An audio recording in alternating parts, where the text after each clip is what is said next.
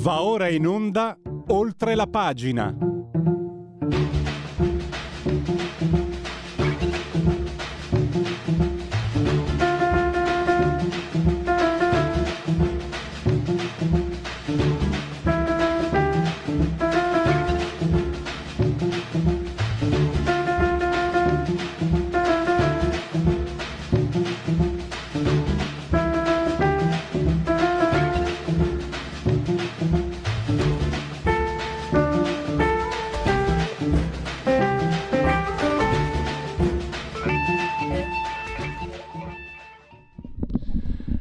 Applausi per questa meravigliosa sigla. Inquadrami Federico, questo è un gesto che potrebbe essere tra gli ultimi. So, ci sono? Perché io eh, quando ho la disposizione dello schermo che è morto da mesi ormai e nessuno lo rianima, pazienza, siamo piccoli e poveri, ma siamo forti. Guardate.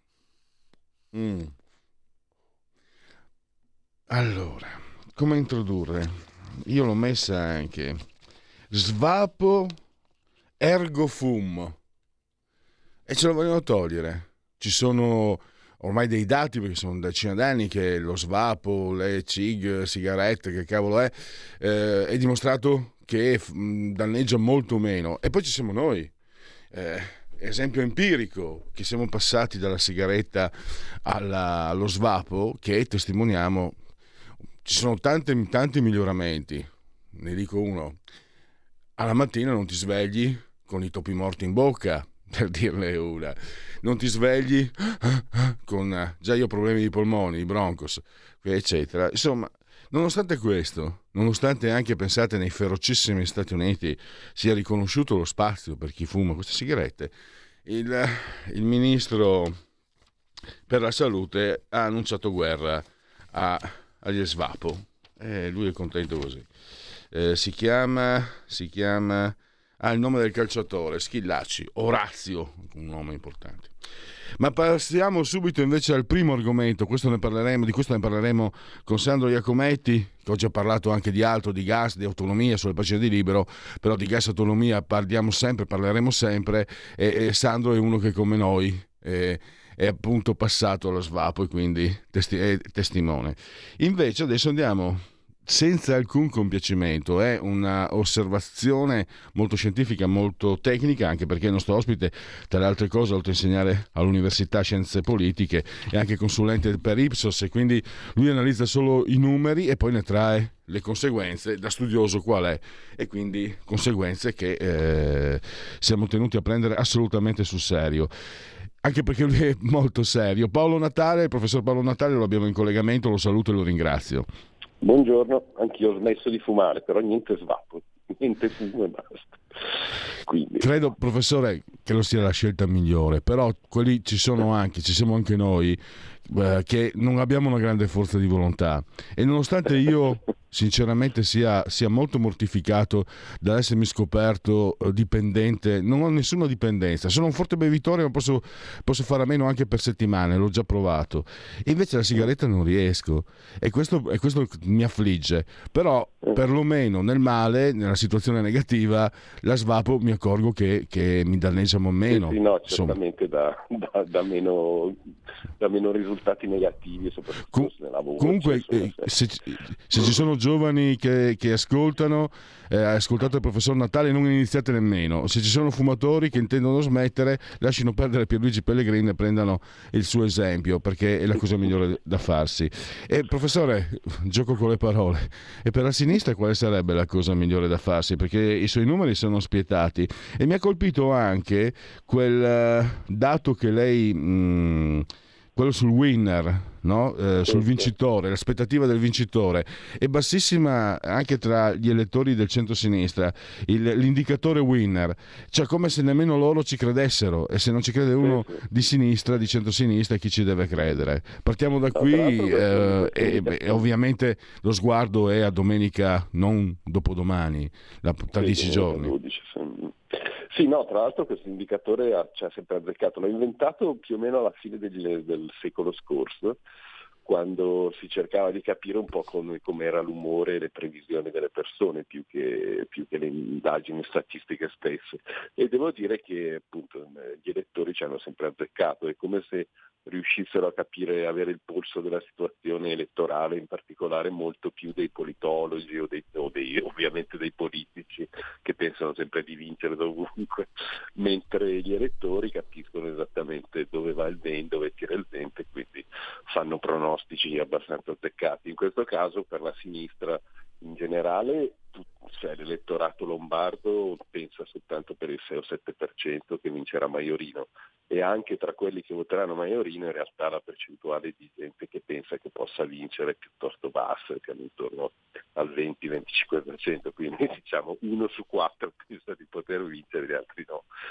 Questo ovviamente è un frutto anche di tutto ciò che è successo in Lombardia negli ultimi 30 anni ormai, come sappiamo il centro-sinistra o la sinistra se si vuole non è mai riuscita se non avvicinarsi un pochino quando c'è stata la lotta tra Maroni e Ambrosoli che peraltro era subito dopo le dimissioni di, di Formigoni, insomma con, una, con, faccende non particolarmente carine insomma, per lui e per, per, la stessa regione. Ciò nonostante l'elettorato del Lombardo ha scelto comunque il centrodestra, in particolare Maroni della Lega. C'è un'altra definizione, professore, che trovo molto interessante da parte sua, cioè il fatto di indicare le elezioni eh, regionali, compararle a quelle americane di mid-term. In questo caso mm-hmm. però eh, sono troppo vicine alle elezioni nazionali, è troppo eh, fresco il governo per poter avere valore di mid-term per, per Lazio e Lombardia. Sì, sì, direi di sì, perché insomma, i midterm in genere sono circa dopo due anni, insomma, se pensiamo alle elezioni americane, e quindi dopo tre mesi, quanto, insomma, quanto ci sono stati i 100 giorni, ovviamente un po' troppo presto e anzi eh, ha come, come, evidente trasposizione esattamente l'opposto, cioè siamo ancora un pochino in luna di miele tra l'elettorato italiano in qualche modo e il governo di Giorgia Meloni del centrodestra in generale. Quindi in realtà il, così, le aspettative sono esattamente contrarie, sono quelle cioè che il distacco tra centrodestra e centrosinistra sia un pochino più elevato del solito. In Lombardia più elevato del solito difficile perché siamo sempre intorno ai 15-20 punti, quindi anche con la presenza della Moratti probabilmente il distacco sarà contenuto intorno ai 10 punti ecco, tra, tra Maiorino e, allora, e, Fontana. Anche questo colpisce, no? cioè, eh, errori tattici, non, non si può capire commessi da chi, diciamo, nei, in coloro che non sono di centrodestra, si alleano con i 5 Stelle che sono inutili in Lombardia, non si, allie, non si alleano nel Lazio eh, dove sarebbero determinanti. Però non so se si può valutare, visto che Letizia Moratti che si è scoperta lei, ma è stata di centrodestra, eh, come ma sei stata ministra con Berlusconi, ti ha scoperto Berlusconi, eh, e vabbè, comunque diciamo che il riferimento nel percepito, mi permetto di dire che Letizia Moratti apparteneva fino a due mesi fa al centrodestra nell'immaginario, è stata eletta a Milano con i voti anche della Lega. E, e quindi è da lì che viene. È ancora più grave un professore che ci sia questo distacco tra centrodestra e centrosinistra con la Letizia, cioè se non ci fosse Moratti che, che, che, sta, che distacco ci sarebbe? Viene da chiedersi. Eh, sarebbe il solito, quello di 20 punti, quello che c'è stato l'ultima volta tra Gori e, appunto, e lo, stesso, lo, stesso, Fontana, che appunto si pensava che Gori potesse essere comunque appetibile anche per il suo passato anche un po' berlusconiano, insomma nelle reti Mediaset, poi una persona di centro abbastanza moderata, per cui si pensava che la sua candidatura potesse dare dei riscontri più positivi per il centro-sinistra rispetto poi a Fontana che era abbastanza conosciuto ovviamente. Ciò nonostante, come dicevo prima, l'elettorato lombardo ha scelto quella parte politica. Sì, il discorso sulla Moratti ovviamente è abbastanza particolare perché probabilmente lei sarebbe voluta diventare il, il, la success- dice, il successore, insomma, donna di Fontana, come abbiamo sentito, poi Fontana ha detto di no, che non c'era nessun patto e quindi lei ha deciso di uscire dicendo ma io non sono mai stato, sono sempre stato un po' di centro, dice, vabbè, un peccato che appunto ha fatto il ministro dell'istruzione con il governo Berlusconi, è stata sindaca di Milano, appoggiata appunto da centrodestra, dalla Lega, da Forza Italia, all'epoca e insomma è difficile, poi è stata vicepresidente della regione, è difficile pensare come un personaggio più di cento, insomma sì, certamente più moderata forse del, del, de, di Giorgia Meloni però. E, è vero quello che diceva prima, cioè sembra che il centro-sinistra o sinistra, se vogliamo, continui a fare errori tattici o strategici, sia alle elezioni nazionali, come sappiamo che sia unita insieme a quelli che non potevano certo dare la maggioranza del paese, snobbando quelli che magari potevano farlo diventare più competitiva come lo stesso Calendo oppure il Movimento 5 Stelle. E questa tornata ha rifatto più o meno gli stessi errori, adesso non so se è colpa loro o dei 5 Stelle o di Calenda, comunque resta il fatto che questo pastrocchio delle opposizioni non, non riesce mai a diventare competitivo. Ecco. ancora due dati, professore. Dunque, l'osservazione che eh, quando hanno scadenze temporali regolari, eh, nelle regioni vince generalmente chi ha l'opposizione nel governo centrale. E poi c'è questo passaggio che ha francamente eh, colpisce anche me che sono di parte. Cioè dal 2015 eh, a oggi un po' alla volta sono slittate non so quante, sette regioni mi sembra, dal centro sinistra al centro-destra e il centro-sinistra è rimasto con Emilia Romagna, eh, Toscana, Campania, Puglia, Lazio, vediamo come vanno le cose e poi lei osserva anche che eh, Puglia e Campania quando ove dovessero diciamo concludere i loro mandati eh, Zinga, eh, De Luca ed Emiliano anche lì è tutta una partita da giocare. Questo si può vedere dai numeri da cosa può essere dipeso, dallo sgradimento, dal fatto che, non so, la sinistra è stata per 11 anni, 10 anni su 11 al governo senza mai aver vinto le elezioni, questo può aver ingenerato anche una sorta di dispetto quasi. Non lo so, come si, si può valutare nei numeri questo scivolamento, questo, questo eh, ribaltamento. no, le, le, motivazioni possono essere di diverso tipo, anche perché poi ovviamente ogni regione fa un po' una storia a sé, insomma. tant'è vero che anche regioni, per esempio la Lombardia, quando il centrodestra a livello nazionale andava piuttosto male, tipo il 2018, come sappiamo, in realtà in Lombardia, come dicevamo prima, ha vinto di 20 punti, quindi no, eh, non parliamo del Veneto, appunto che con Zaia ormai arriverà al 100% di, di, di, di voti. È vero che probabilmente in qualche specifica regione c'è stato fatto qualche errore sia di valutazione che anche magari di, di, di mancanza di capacità amministrative, penso soprattutto nelle regioni del sud, per esempio in Calabria o Basilicata che è sempre stata più o meno vicina al centro-sinistra, ciò nonostante eh, ha vinto il centro-destra le ultime, in Abruzzo, in Molise, eccetera. Quindi può anche darsi che ci sia stata una incapacità poi a livello amministrativo di, di, di, governare correttamente, il che fa abbastanza specie perché in genere il centro-sinistra, soprattutto appunto nelle cosiddette zone rosse, eh, aveva la nomea insomma, di essere un bravo amministratore insomma, delle cose territoriali locali probabilmente la nuova classe politica attuale del centro-sinistra è un pochino inferiore a quella del passato e quindi non riesce a reggere neanche nelle zone dove, tipo l'Umbria per esempio o le Marche dove sono sempre state abbastanza vincitrici, ecco, quindi probabilmente è un, è un momento di passaggio che vedremo poi con, nuove, con i nuovi leader di centro-sinistra e del Partito Democratico se riusciranno a fare qualcosa di meglio. Un'ultimissima cosa, eh, il fatto che venga meno l'alternanza, secondo certi osservatori, è rischioso, no? si rischia di slittare eh, quasi in un uh, paternalismo dispotico. Eh, però qui in Lombardia, io sono immigrato, no? vengo dal Friuli Veneto, eh, mi sembra che 30 anni quasi, quasi 28, eh, e forse saranno anche 33 a questo punto, di centrodestra eh, in realtà non abbia, eh, mi viene da dire professore, le chiedo un parere tecnico che in realtà poi eh, contiene anche una valutazione politica. Ho l'impressione, e lo dico da parte leghista, quindi mi, mi tiro la zappa sui piedi, ma fino a un certo punto, la Lombardia si governa da sola. I cittadini lombardi vanno avanti da soli e chiedono a chi li governa di non, di non intralciare il loro percorso, di fare meno danni possibile e se possibile anche naturalmente, ove sia possibile, agevolarli. Eh, non, mi sembra che i lombardi non chiedano di essere eh, guidati e che proprio per questo si fidino, si fidino anche piuttosto tranquillamente del centrodestra. È una valutazione la mia anche un po' per carità grossolana mi, e appunto mi interessava proprio il parere di un esperto come lei. No, mi sembra ci sia del vero, anche molto di vero di quello che sta dicendo. Probabilmente è vero che la, insomma, che, che la società civile cosiddetta, ma anche quella economica e, e culturale della Lombardia si, si, si riesca a regolare autoregolarsi insomma, al di là poi del colore politico.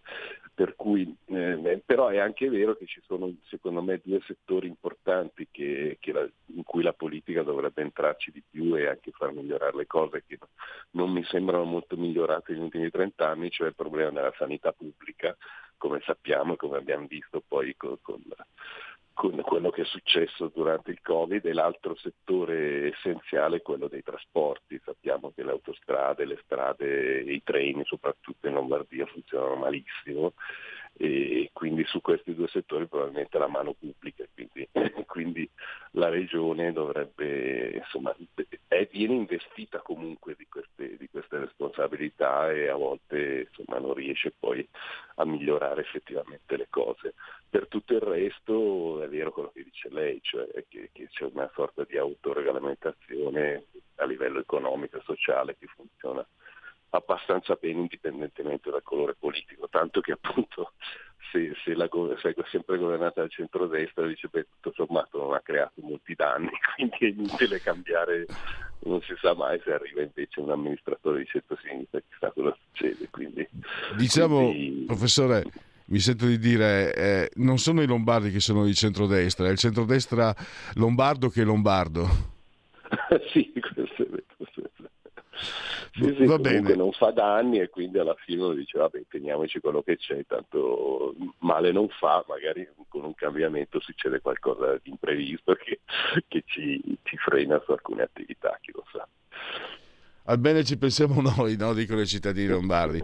Professore, io ho esaurito lo spazio, la ringrazio davvero per la sua consueta disponibilità e naturalmente la sua grande chiarezza, come sempre competenza, e a risentirci a presto naturalmente. Grazie a voi e niente fumo, mi raccomando. Eh sì, eh sì. Segui la Lega è una trasmissione realizzata in convenzione con La Lega per Salvini Premier. E il Gavaliere ha ragione anche il professore, niente fumo, ma io a me piace fare il, il monello.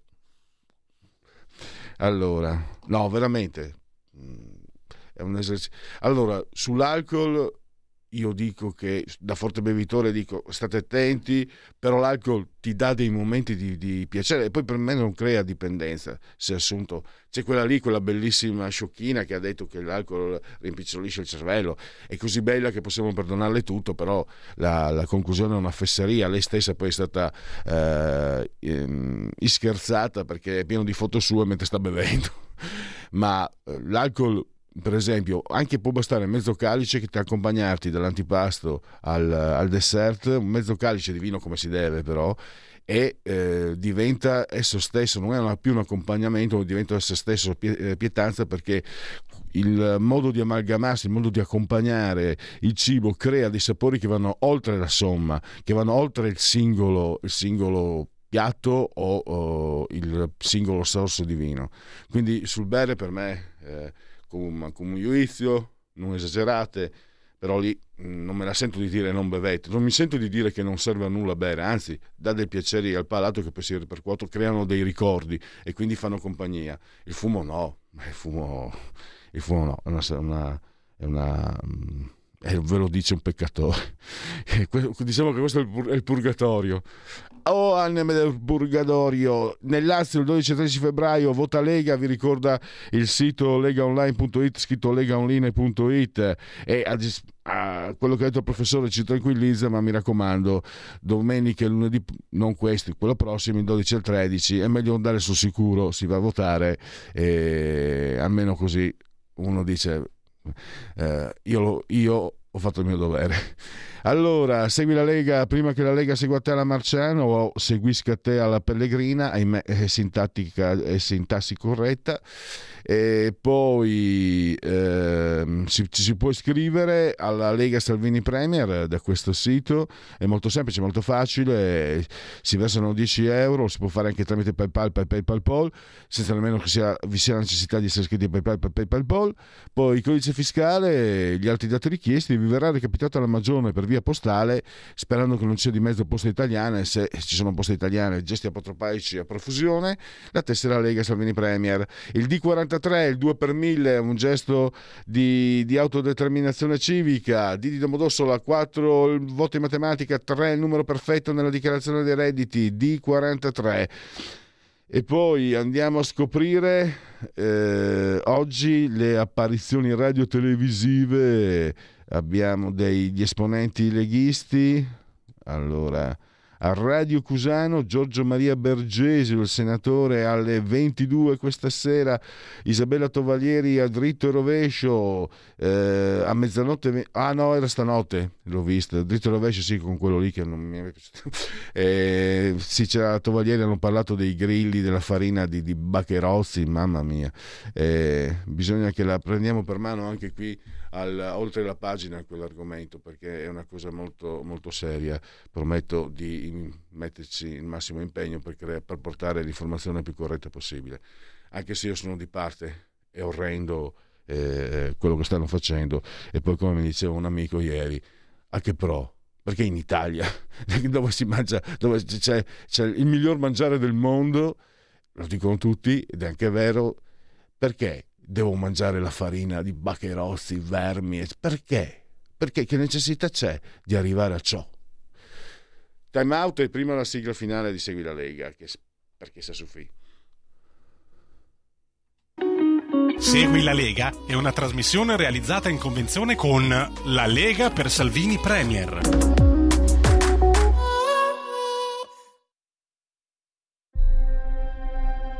I film sono sogni che non dimenticherai mai.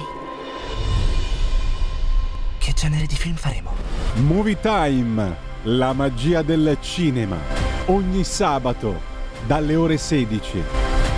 Qual è stata la tua parte preferita? Radio Libertà, la tua radio. È impossibile. Solo se pensi che lo sia.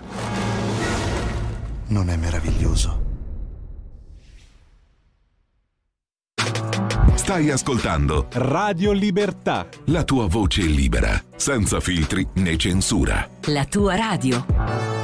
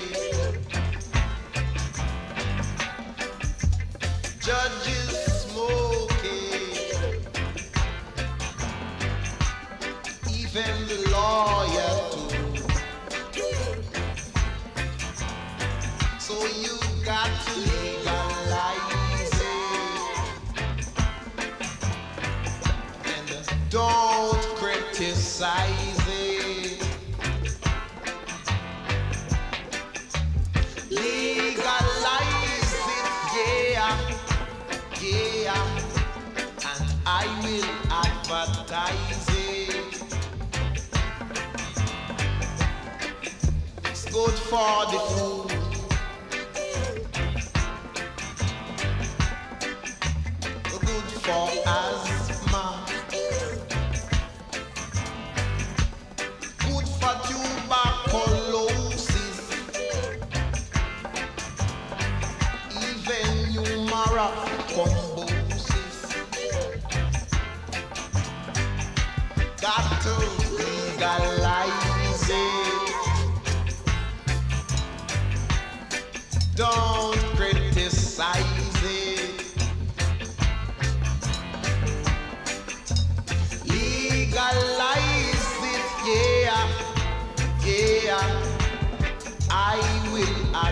tight.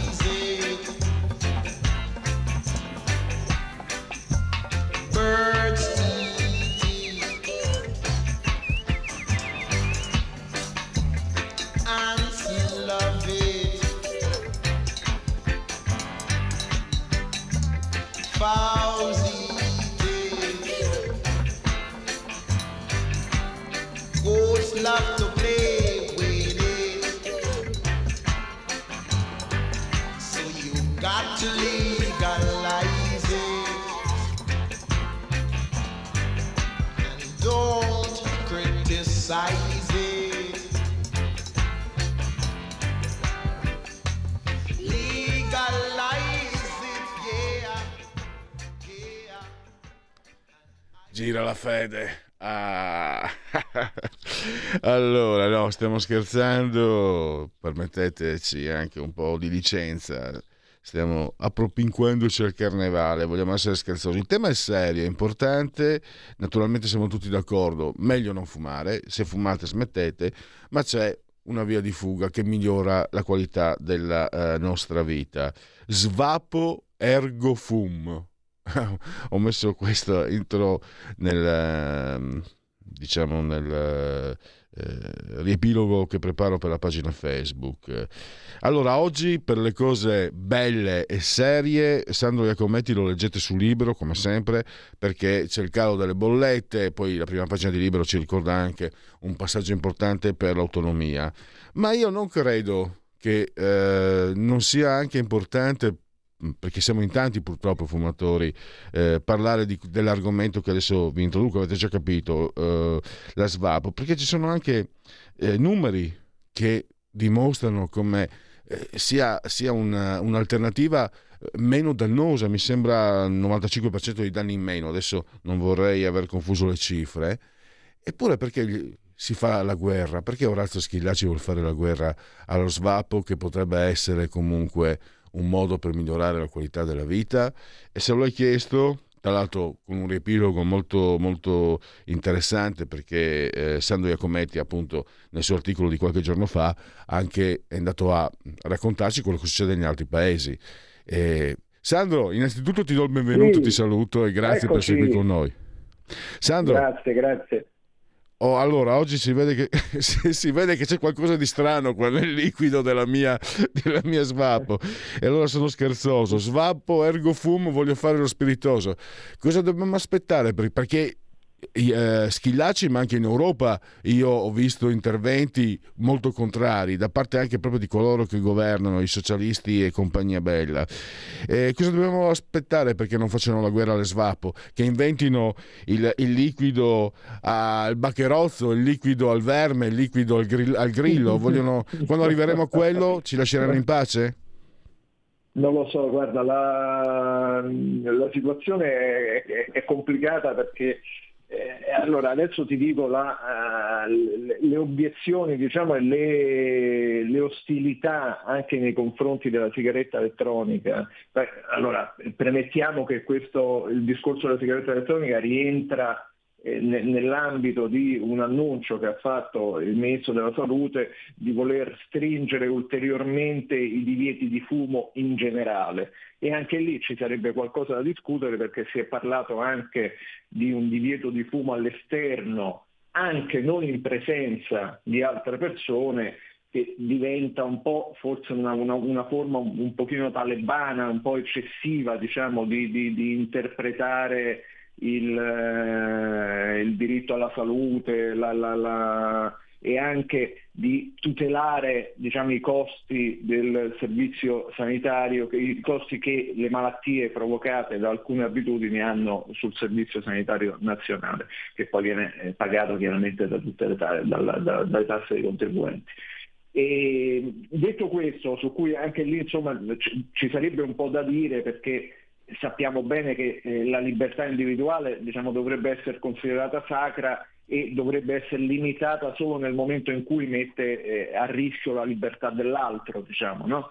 Però poi eh, nel corso degli anni ci sono state una serie di misure e di privazioni e di limitazioni della libertà individuale anche quando il danno arrecato è solo quello che eh, riguarda noi stessi. No? Pensiamo al casco, pensiamo alla cintura di sicurezza, a tutta una serie di dispositivi no, di sicurezza che sono stati introdotti dopo eh, aver accertato con eh, diciamo, evidenze scientifiche che eh, bastava appunto mettersi una cintura di sicurezza per salvarsi la vita, cintura di sicurezza diciamo che non è una, una limitazione così invasiva della nostra libertà e quindi eh, alla fine abbiamo accettato tutti l'introduzione della cintura di sicurezza. Qui si parla di abitudini di vita no?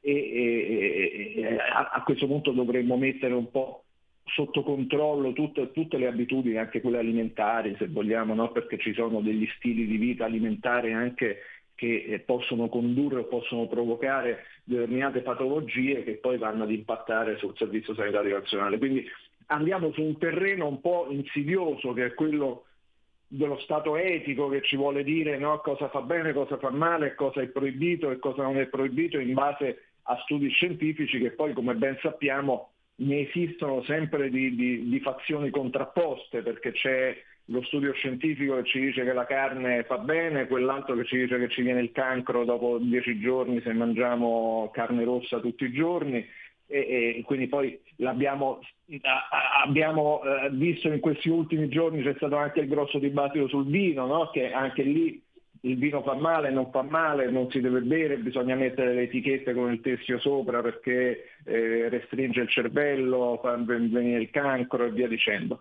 Torniamo al nostro discorso del fumo, dove in realtà questo dibattito dovrebbe essere molto più semplice perché la sigaretta elettronica, sia essa diciamo, con la vaporizzazione del liquido, ma anche sembra che ci siano tantissimi studi che indicano eh, che anche quella eh, che utilizza il tabacco riscaldato eh, abbassa notevolmente i danni del, del fumo che sono provocati, lo ricordiamo, principalmente dalla combustione del tabacco e della carta che avviene durante eh, diciamo, l'utilizzo della sigaretta e che sono quelle sostanze che principalmente provocano eh, le, le, le, cancri e, e, malattie di altro tipo e disturbi diciamo, respiratori.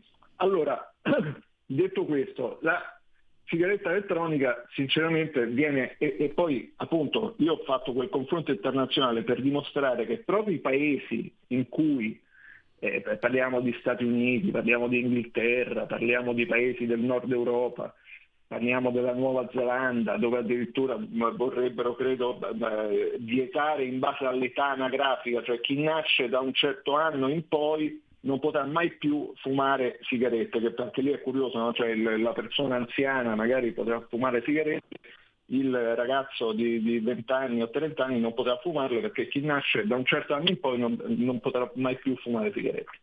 E comunque anche i paesi diciamo, più oltranzisti, più talebani, più severi, più intransigenti nei confronti dell'utilizzo della, del, del fumo e della sigaretta tradizionale, hanno giustamente incoraggiato l'utilizzo della sigaretta elettronica come strumento alternativo, come eh, strumento per smettere, come surrogato, perché effettivamente adesso al di là della eh, nicotina che può o meno essere presente all'interno dei liquidi o comunque presente nel eh, tabacco riscaldato e che quindi può creare una dipendenza, può creare problemi di circolazione, pressione e via dicendo. Quindi sulla nicotina però anche lì dovremmo fare un discorso anche sul caffè, allora no? o sul tè, cioè dovremmo iniziare a ragionare se eh, il caffè o il tè eh, può essere lecito o meno. Comunque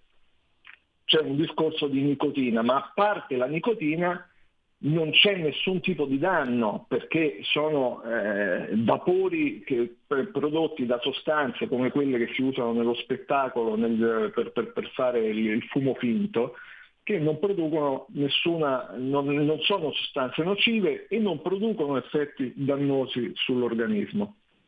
Quindi i danni sono praticamente azzerati, poi ci sono alcuni studi che dicono 90, alcuni 95, alcuni dicono un po' di meno, però insomma diciamo, l'unico danno che sembra poter essere provocato, attribuibile questa, uh, all'utilizzo di queste, di queste apparecchiature è, è, quello dovuto eventualmente alla nicotina. E allora diventa difficile capire per quale motivo, poi intendiamoci, dietro anche qualsiasi iniziativa legislativa, qualsiasi, eh, ci sono, poi si, si muovono interessi enormi, no? perché sappiamo che esistono le multinazionali del tabacco, sappiamo che la maggior parte delle multinazionali, del tabacco eh, eh capendo l'andazzo e vedendo dove stava andando il mondo ha iniziato a spostarsi sulla produzione anche di prodotti alternativi e quindi di, di sigarette elettroniche. lo fa la BAT, lo fa la, la Philip Morris, lo, lo, lo, fanno più o meno tutti. E anche perché appunto viene considerato la, la, la, un po' il, il, vizio tra virgolette del futuro, che è un, un vizio sostenibile, diciamo, ecosostenibile, perché poi non produce inquinamento, non, non, quindi non, non, danneggia neanche gli altri, eh, oltre a non danneggiare se stessi, non danneggia neanche gli Sandro, altri. Anche... Posso, posso interromperti? Perché sembra una stupidaggine, ma mentre preparavo no, questa intervista, eh, sarà una sciocchezza, sorridete, però chi fuma come noi gli svapo, e non, non produciamo i mozziconi di sigarette.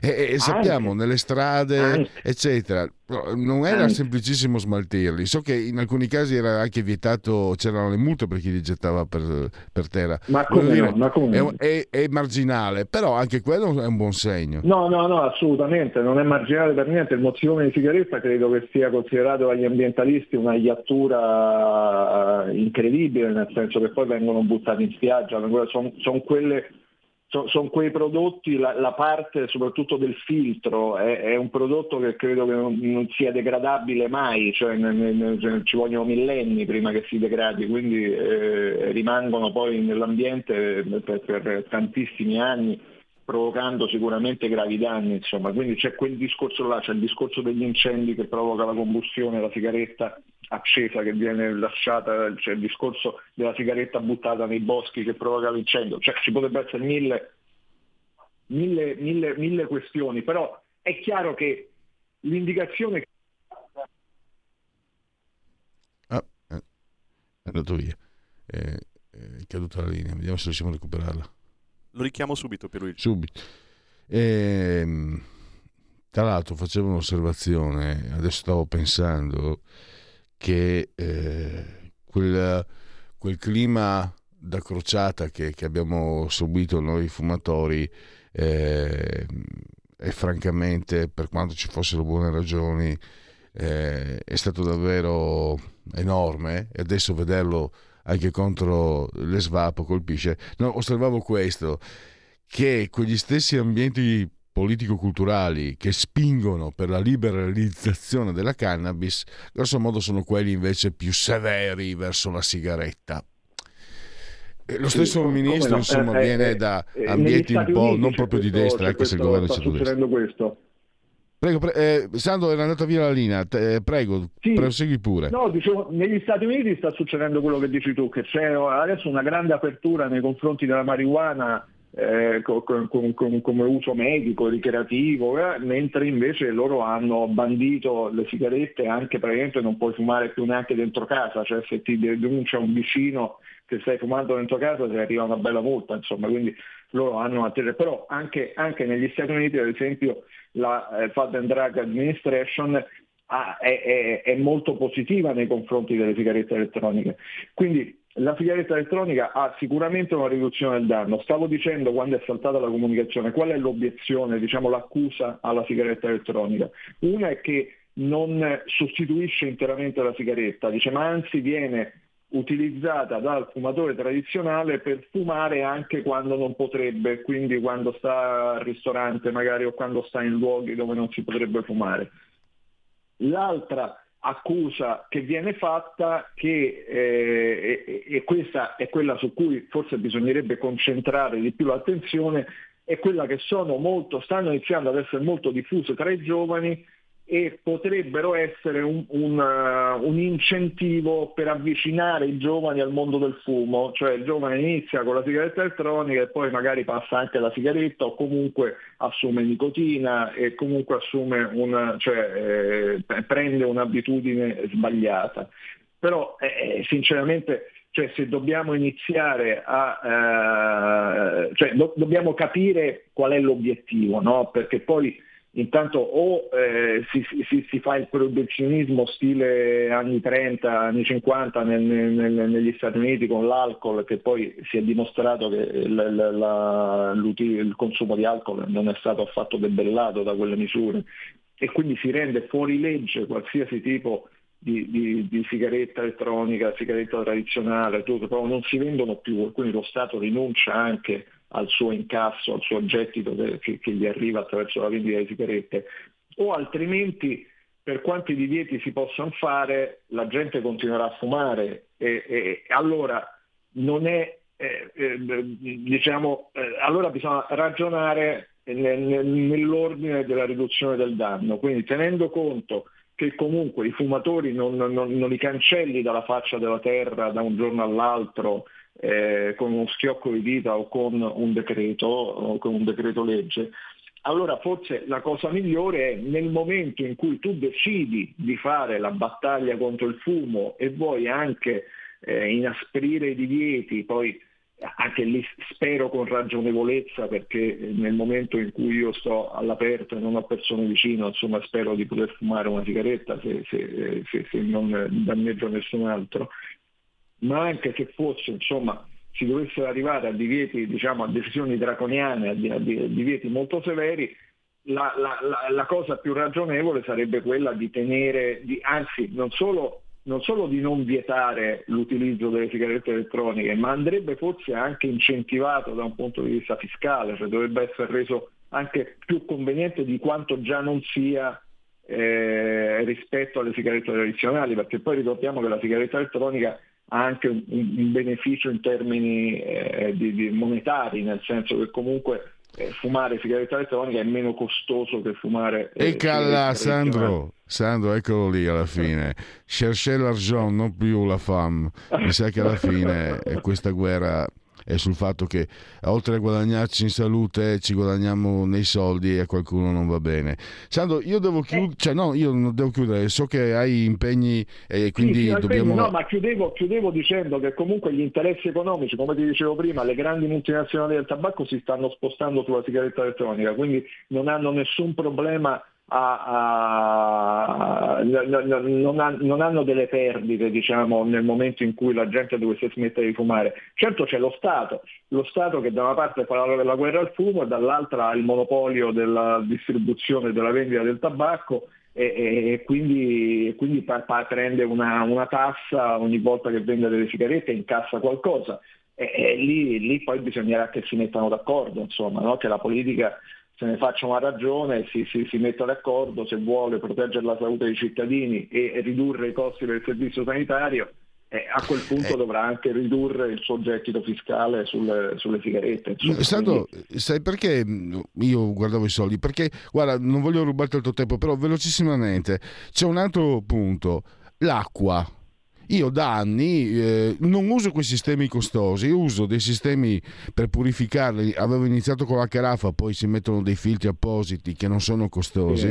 Sì, sì. Posso garantirvi, l'acqua qui purtroppo, una delle poche cose che non va bene a Milano è, è proprio quella di, di- di- di, insomma, mh, del rubinetto, è pessima, addirittura certe volte provoca anche lo squaraus.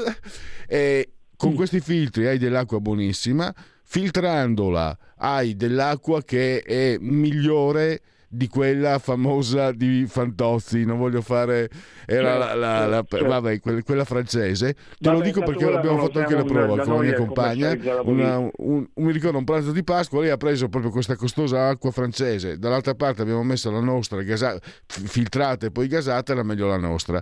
Eppure io ho visto anche lì in Europa battaglie, articoli sui giornali che a questo punto, fra, eh, Sandro, quando io vedo il Qatar, il Qatar Gate, quando io vedo qualcuno che va contro Certo. Eh, beh, assolutamente sì, il buon senso ti comune, a me qualche sospetto sì. viene. Eh certo, certo, certo. Eh beh, i sospetti ci stanno. Io guarda, l'unica cosa che possiamo, che, che possiamo auspicare, insomma, che possiamo sperare è che venga utilizzato un po' di buonsenso, che non ci siano lobbisti stranieri, insomma, che abbiano qualche interesse particolare da difendere e, e che le cose, insomma, eh, vengano fatte in maniera con ragionevolezza, insomma. Eh, però non, non sempre accade purtroppo. Allora, io ti ringrazio, eh, ringrazio Sandro Iacometti, ve lo segnalo anche sul libro per parlare proprio del, del calo delle bollette e sul libro si parla anche di autonomia. Grazie tantissimo Sandro Iacometti, ti lascio i tuoi impegni a e a risentirci presto. Grazie. A presto. E, eh, dunque, sai che oggi non dovrei avere... Non dovrei... Eccoci qua, eccoci, eccoci qua. Allora, non fate, non fumate, non fate come, come me. Allora, no, non ci sono sondaggi, quindi andiamo a propinqu- chi- o appropinquiamoci quiamoci al, eh, ai convenevoli formulaici, dai, via con i convenevoli formulaici.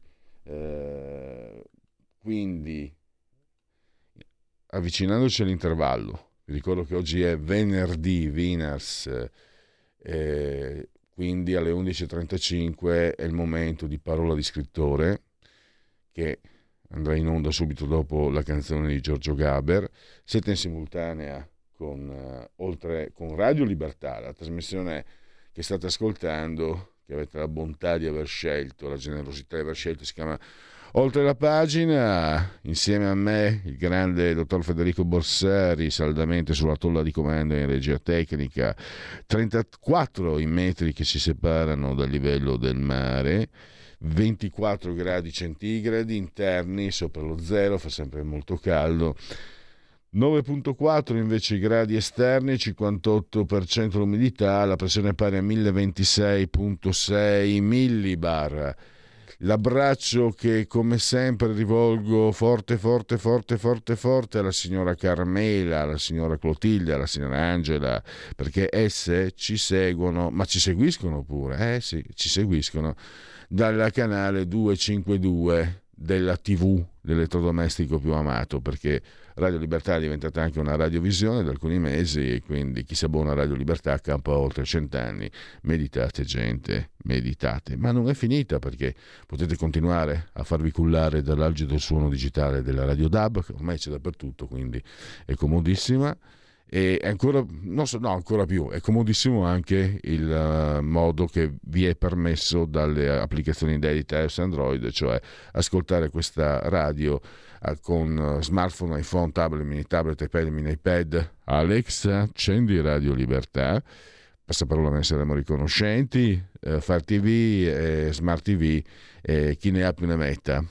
Naturalmente eh, ci trovate anche online, sulla pagina Facebook, su- sull'ottimo abbondante sito radiolibertà.net, su YouTube e eh, anche, anche su un social di ultima generazione, Twitch.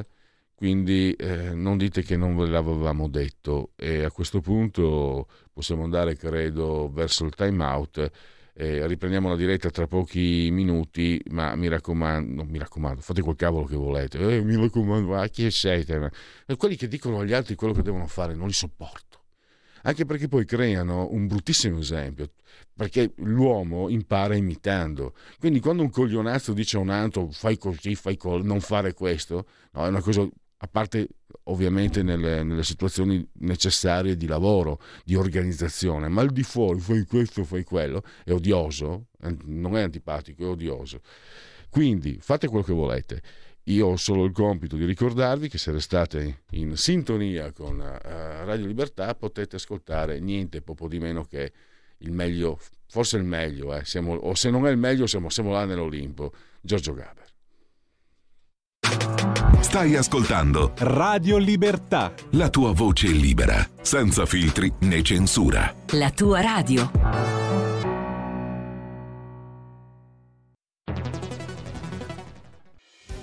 Quotidiano di Sicilia, il quotidiano d'Italia, l'informazione che ribalta i luoghi comuni, una vera visione dei fatti, l'Italia vista da sud. Ogni siciliano che vive in Italia e nel mondo è una risorsa è protagonista della crescita della nostra nazione.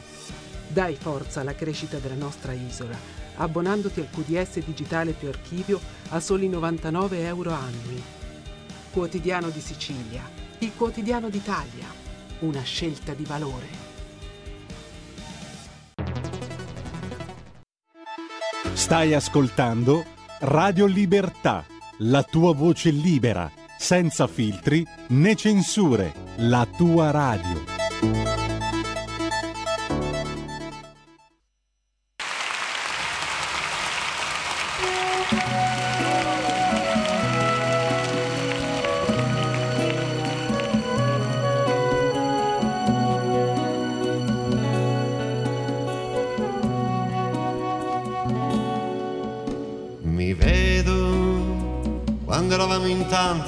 Correre dietro a un pallone senza alcuna ragione ed a scoprirsi spinte sorridendo così lontani dal mondo.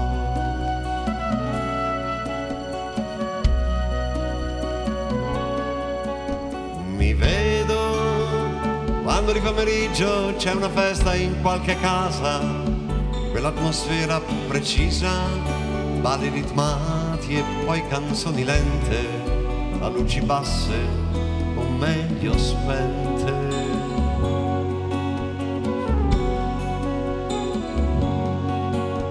Mi vedo quando rubando un'ora allo studio del latino, io le corro vicino coi nostri scherzi e i frettolosi baci in intervalli rapidi e felici.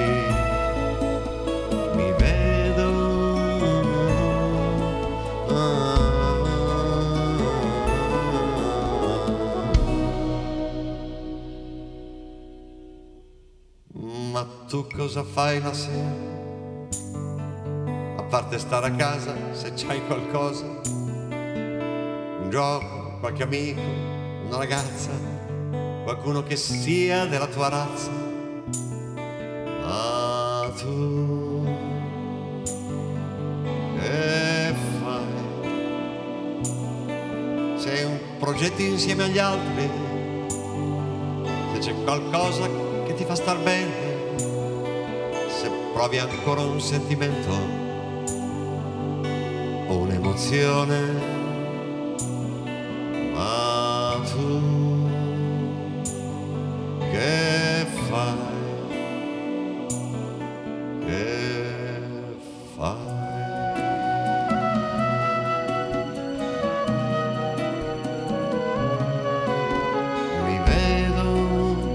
Quando nelle osterie discutevamo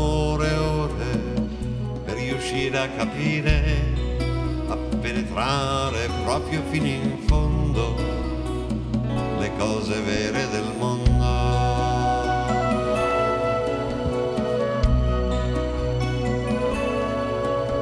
Mi vedo quando lasciando i libri io comincio a lavorare un po' di timore per una strada scomoda in salita che poi è il senso della vita.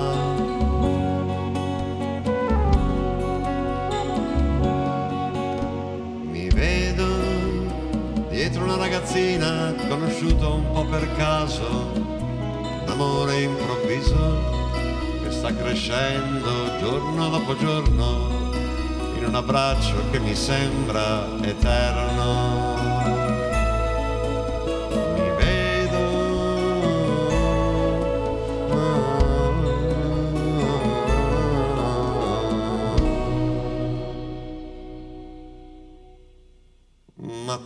Cosa fai la sera?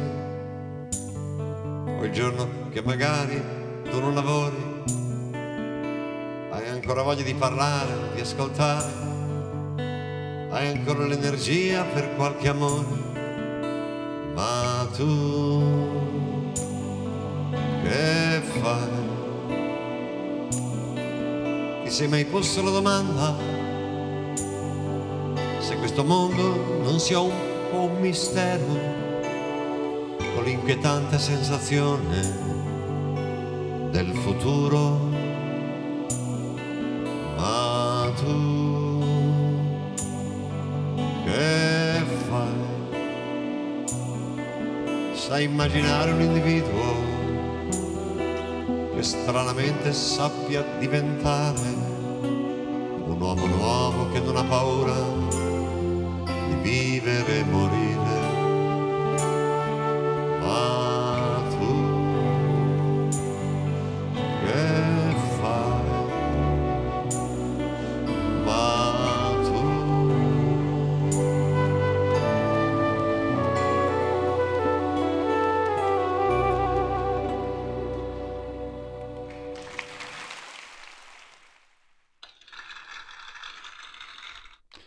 Applausi obbligatori per Giorgio Gaber, eh, anche se lui non avrebbe amato l'obbligo, spontanei e sentiti.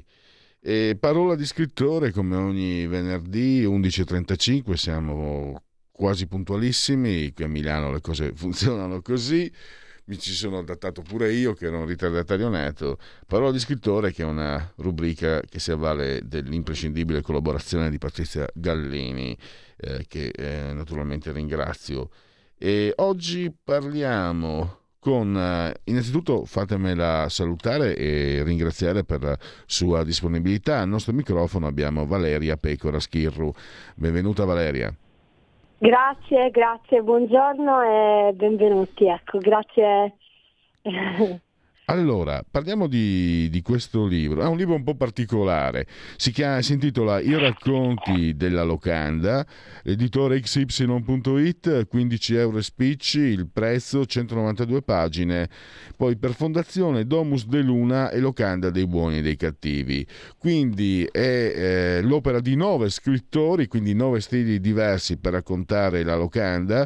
Eh, oltre a, mh, a Valeria c'è Abate, Auriemma, Cartamelli Costa, eh, Porru, Troffa, Usala e Zedda sono i cognomi. Esatto, quindi, sì, sì. quindi immaginiamo anche veramente stili e momenti diversi. Ma credo sia doveroso, Valeria, partire dal lavoro di questa locanda, che è una cooperativa sociale a Cagliari, eh, sorta Sì. per prestare aiuto alle madri e ai ragazzi in difficoltà.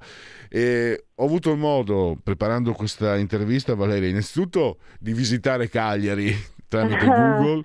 E non sono mai stato in Sardegna, ma dovrò farlo prima di Certo. spicca- spiccare il salto da questa terra. Ho visto cose bellissime e poi sono andato a curiosare anche nella vostra locanda e ho visto tante cose buone da mangiare. Scusa se sono Esatto, così prosaico, confermo. però perché non partire anche da lì? Eh, pa- parlaci allora di questa esperienza e poi entriamo anche nel merito del libro. Certo, sì, allora come dicevi giustamente, sì, è un libro bello e buono, è intitolato I racconti della locanda, ha coinvolto diversi scrittori e scrittrici che si sono uniti per una buona causa, che è appunto sostenere i progetti della Fondazione Domus de Luna, che aiuta le madri e i ragazzi in difficoltà e, andrà a sostenere anche i progetti, oltre che della Fondazione Domus de Luna, appunto della locanda dei buoni e cattivi. Eh, che appunto è un ristorante ma appunto è anche una locanda che dispone di camere ed è un luogo meraviglioso eh, situato in centro a Cagliari dove si mangia benissimo per cui eh, dire, consiglio di visitarlo durante un soggiorno in città eh, e come ho detto all'inizio è un libro bello e buono perché eh, diciamo, i diritti eh, degli autori, quindi i diritti dei nostri racconti andranno appunto a sostenere la fondazione Domus de Luna e alla grande generosità e all'operato di Ugo Bressanello che porta avanti appunto queste attività ormai da, da diverso tempo. Ehm, quindi e... un'occasione per appunto iniziare magari a scoprire Cagliari anche attraverso i nostri racconti. Appunto, parliamo anche di questi racconti che intuitivamente si, si rimandano alle esperienze. No? Eh, questa cooperativa aiuta le persone in difficoltà, quindi eh, storie immagino le più eh, disparate, possiamo trovare eh, lati divertenti, lati drammatici, lati misteriosi, mi sembra, eh, che credo sia poi tutto ciò che si ritroverà nelle pagine del, di questo libro. Ma parlaci esatto. ancora un po' di, di, di quello sì, che è il vostro eh... operato e anche della... Parlaci di te come scrittrice anche, mi interessa anche qui. Certo, volentieri. Sì, diciamo che all'inizio l'idea di fondo era di creare dei racconti appunto ambientati a Cagliari che dovevano prendere spunto dalla locanda, quindi proprio dal luogo fisico della locanda dei buoni e dei cattivi.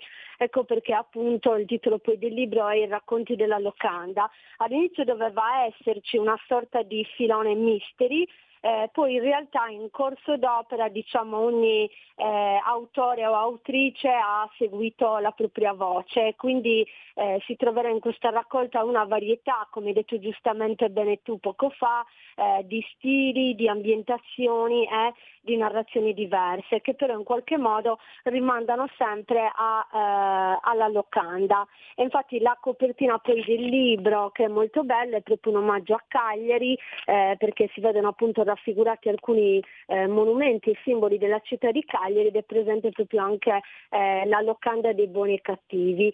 Eh, io appunto ehm, ho aderito con entusiasmo a questo progetto eh, a cui tutti dobbiamo eh, un, dire un grande grazie a Ciro Auriemma che poi in qualche modo è un grande scrittore, una persona che ha radunato appunto tutti eh, i colleghi scrittori e scrittrici per questo progetto buono eh, abbiamo fatto un bellissimo lavoro di squadra, quindi io ho accettato con entusiasmo perché credo davvero che le parole siano importanti anche quando riescono a cambiare nel piccolo la nostra vita quotidiana, il nostro sentire, le nostre azioni.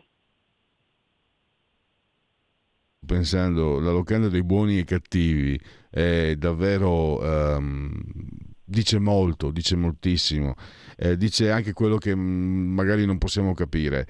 E, esatto, e tu... sì l'idea sì, di, di, diciamo, buona della locanda dei buoni e dei cattivi e dei progetti della Fondazione Domus dell'Una è di eh, restituire la possibilità di sognare una vita migliore alle persone in difficoltà anche attraverso la dignità del lavoro. E, e poi soprattutto, ripeto, eh, troverete alla locanda però tanta professionalità e anche davvero dei piatti gustosissimi perché poi c'è anche una filosofia di base per cui si prediligono per esempio i, eh, i prodotti freschi del territorio, per cui perché no, abbinare anche un viaggio enogastronomico alla scoperta di Cagliari dell'isola mi sembra un'ottima cosa.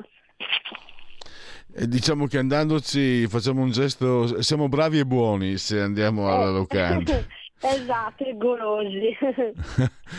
allora, eh, devo venire. Eh, dicevo, tu come mm, inizi, com'è la tua esperienza, il tuo rapporto con l'essere scrittrice, eh, come, come ti mm, relazioni? Eh, quali stili anche mm, magari adotti, eh, come, come, hai preparato anche la, la, che, la tua parte che riguarda questo libro?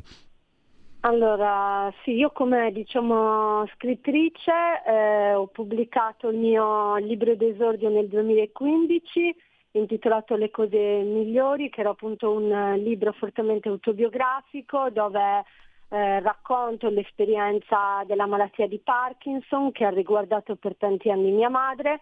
Poi successivamente eh, ho pubblicato il romanzo Mimma eh, nel 2018 eh, con romanzo Mimma appunto ho vinto anche dei premi, dei riconoscimenti importanti. Eh, questo romanzo è stato premiato soprattutto per il forte attaccamento alla mia terra e quindi l'attaccamento alla mia terra, all'isola, ma anche a Cagliari, che è la città dove vivo e lavoro, perché lavoro per l'ufficio turistico di Cagliari, è ritornato nel mio racconto che è presente all'interno della raccolta i racconti della locanda. Eh, il mio racconto si intitola appunto 1943 e racconto una pagina particolare della storia di Cagliari, quella legata ai tragici bombardamenti di cui proprio in questo mese ricorrerà l'anniversario perché Cagliari fu duramente bombardata nel febbraio del 1943 e quindi è una storia di una nonna, una nipote, de, insomma, poi non voglio dire troppo per non togliere il piacere della lettura a chi eh, deciderà di acquistare questo libro perché oltre al mio, ripeto, ci sono davvero tanti racconti bellissimi. Valeria, eh, parliamo allora anche di, di, Cagliari, come entra Cagliari in questa narrazione, perché ho letto che, che tu sei figlia di due isole, perché i tuoi nonni venivano dalla Sicilia. Io in realtà sì, infatti il mio cognome eh, Pecora Schivo in realtà è dal ramo paterno, è un cognome tipicamente siciliano, eh, quindi i miei nonni eh, paterni sono stati migranti di allora, del, del dopoguerra, che si trasferirono dalla Sicilia alla Sardegna per lavorare eh, nelle miniere di piombo e di zinco, perché io sono originaria di Arbus, eh, un piccolo paese eh, dove però in passato c'era una realtà mineraria molto grande, quella di Montevecchio.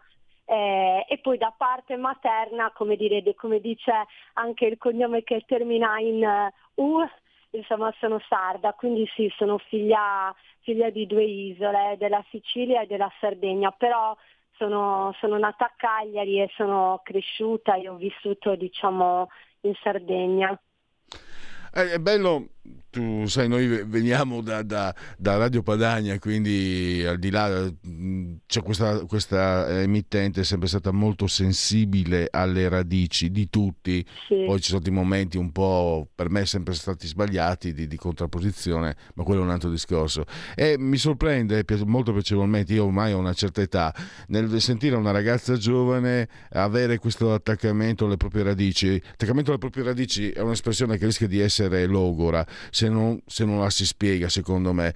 Perché se sei attaccato alla tua radice vuol dire che ti fai delle domande, vuol dire che ti chiedi chi sei, vuol dire che ti chiedi anche se appartieni a chi appartieni, vuol dire che certo. attraverso le domande che fai su te stesso poi esplori il resto del mondo. E, ehm, ed è molto bello. E, e, immagino che questo poi si ripercuota anche nella, nel tuo stile narrativo, che non potrà che essere interessante, eh, ovviamente. Assolutamente. Mm, ti ringrazio per, per, i complimenti. Sì, diciamo che eh, questo sicuramente ritorna moltissimo nella, nella mia scrittura, eh, l'amore per la mia terra, per, eh, per la Sardegna che è un'isola ed è una terra molto complicata, piena di luci di ombre, di contraddizioni, ma credo che ogni territorio le abbia.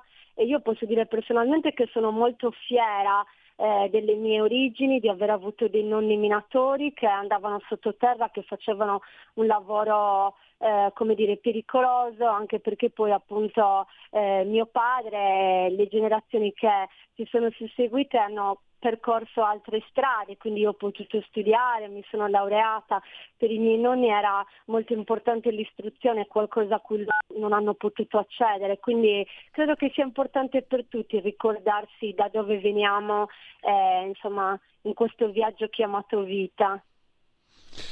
E, e, e questo mh, mm, si, si, capisce anche del... Mh, mm, dai tuoi, anche dei premi che hai ricevuto. Una cosa come scrittrice invece, eh, ti sei ispirata um, a qualche, cioè, c'è qualche genere che preferivi da ragazza eh, quando eri piccola o anche da adesso da adulta ovviamente? Uh, io chiedo sempre, ehm, anche in che genere, è brutta l'etichetta, ma... Eh, spiegare un po', inserire eh, quello che si scrive in un genere aiuta poi chi ascolta a capire, eh, a orientarsi verso il libro stesso. E mi chiedevo appunto se c'è qualcosa che ti ha ispirato di più o meno nel, nel corso della tua esperienza formativa. Eh, beh sì, allora ovviamente da scrittrice prima di tutto sono stata una lettrice, una lettrice vorace, molto curiosa fin, fin da bambina, fin da piccola eh, io ho avuto una predilezione in particolare eh, per i grandi classici eh, della letteratura, eh, ci sono delle opere che, che, mi hanno segnata profondamente come scrittrice, ho amato moltissimo, amo moltissimo eh, gli scrittori francesi, eh, quindi come Flaubert, come i poeti maledetti, ho amato moltissimo le sorelle Bront eh, e quindi ci sono tante opere che eh, come dire, hanno eh, influenzato in positivo la mia formazione di lettrice e poi in un futuro anche eh, da scrittrice con un occhio magari eh, molto puntato anche sulle donne e sulla condizione femminile. Eh, questo è molto interessante eh, perché, vedi, eh, Valeria, qui soprattutto no, ci sono certi segmenti, certe categorie di persone che pensano che leggere sia un esercizio poco utile, l'importante è il lavoro, è il concreto, mentre invece leggere, saper leggere significa poi saper osservare. E se sai osservare lavori meglio oltre che vivere meglio, mi permetto di dire, per questo è molto importante. Tra l'altro oggi mi ha colpito eh, Valeria, andiamo verso la conclusione, non c'entra nulla, ma, mia, ma ho una scrittrice quindi c'entra. Eh, non so se era sulla stampa, ho letto un articolo su, non sono riuscito a leggerlo tutto, a dire la verità, su Carlo Emilio Gadda, che per me forse è lo scrittore proprio assoluto, è quello che preferisco di più. E, e c'era il dubbio, forse è troppo bravo per essere amato.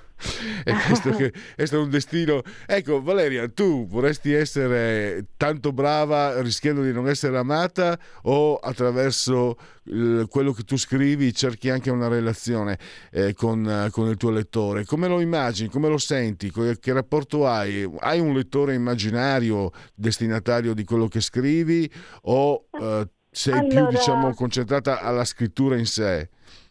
Allora, ovviamente ogni scrittore eh, scrive, ogni scrittrice scrive per essere letto, quindi non si può negare questa verità assoluta. Eh, ci può essere anche una componente ovviamente di, di, vanità per cui ovviamente desideriamo essere letti il più, il più possibile, però per me la scrittura proprio rappresenta eh, vita, nel senso che farà sempre parte della mia esistenza, per me è proprio un modo per esplorare anche la mia interiorità che prescinde quindi dai meccanismi di pubblicazione dei romanzi al quale ovviamente ambisco e spero eh, insomma, di raggiungere dei traguardi sempre più ambiziosi, però per me proprio la, la, scrittura è uno strumento per, per, conoscermi meglio e per conoscere meglio anche la realtà che mi circonda. Quindi eh, come dire, eh, sì, oh, sono ambiziosa, ovviamente mi immagino un pubblico di lettori un domani ampio, però eh, come dire, non voglio, non ho la pretesa di voler piacere a tutti, ecco, questo no, assolutamente no. Comunque... Mm, prego, prego. Sì, direi che che siamo in conclusione io ti ringrazierei. Eh, prima di salutarci vorrei solo ricordare però un appuntamento importantissimo, se mi dai modo. Prego. Allora, ci vediamo appunto martedì, quindi um, questo martedì 7 febbraio alle ore 18 presso la Fondazione Culturale Ambrosianum in via delle ore 3 a Milano appunto per la presentazione del libro I racconti della locanda. E, eh, appunto ci saranno tanti ospiti che interverranno e poi dalla Sardegna arriverà appunto Ciro Auriemma che appunto è stato l'ideatore di questo magnifico progetto e ci sarò anche io, Valeria Pecora Schirro, quindi vi aspettiamo. Martedì 7 febbraio ore 18 Fondazione Culturale Ambresianeum in via delle ore 3 a Milano. Ah, benissimo. Allora, i racconti della locanda, editore xy.it, 15 euro spicci, 192 pagine, lo trovate anche online. Eh, Valeria Pecora Schirru è, uno, è, no, è, una dei nove autori, la ringrazio davvero, vi ha ricordato il 7 febbraio qui a Milano, eh, se volete approfondire Grazie. ulteriormente sarà una splendida occasione. Grazie ancora davvero Grazie. e a risentirci a presto. Grazie mille, grazie, un saluto a tutti. La verità è che sono cattivo. Ma questo cambierà. Io cambierò. È l'ultima volta che faccio cose come questa. Metto la testa a posto, vado avanti, rigo dritto, scelgo la vita. Già adesso non vedo l'ora. Diventerò esattamente come voi. Il lavoro, la famiglia, il maxi televisore del cazzo, la lavatrice, la macchina, il CD e l'apriscatole elettrico. Buona salute, colesterolo basso, polizza vita, mutuo, prima casa, moda casual, valigie, salotto di tre pezzi, fai da te, telequiz, schifezze nella pancia, figli, a spasso nel parco, orario d'ufficio, bravo a golf, l'auto lavata, tanti maglioni, Natale in famiglia, pensione privata, esenzione fiscale, tirando avanti, lontano dai guai, in attesa del giorno in cui morirai. Genetriaci ricorrenze e commemorazioni del decimoquinto giorno di piovoso mese del calendario repubblicano. Per tutti è un eh, venerdì Winners 3 di febbraio, anno domini 2023 o 2023, che dirsi fo, voglia, allora, eh, nel 1991 venne sciolto il Partito Comunista Italiano, dividendosi in Partito Democratico della Sinistra, il PDS, e il Partito della Rifondazione Comunista, PRC.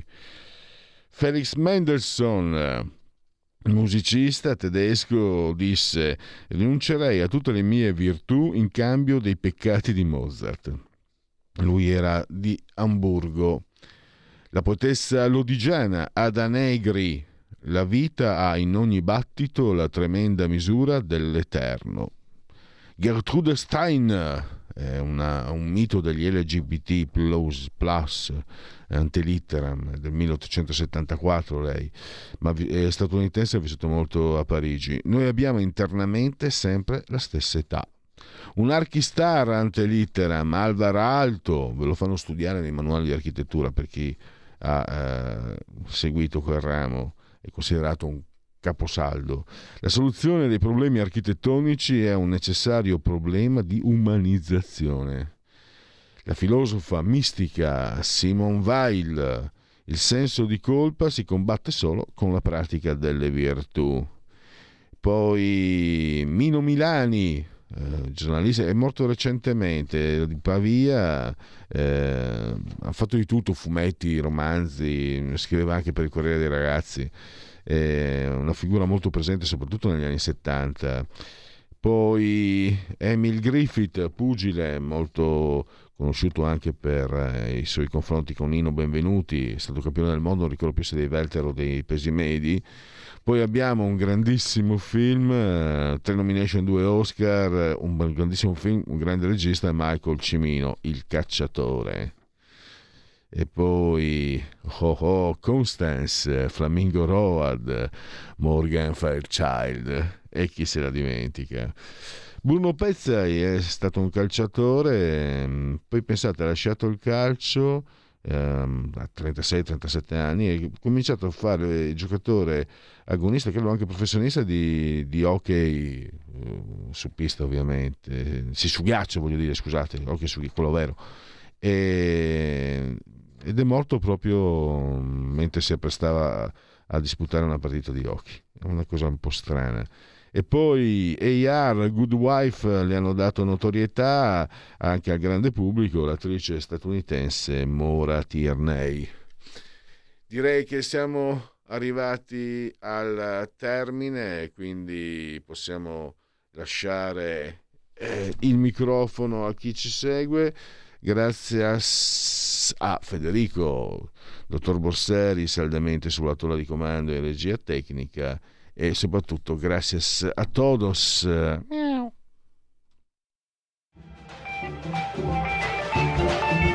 Avete ascoltato oltre la pagina.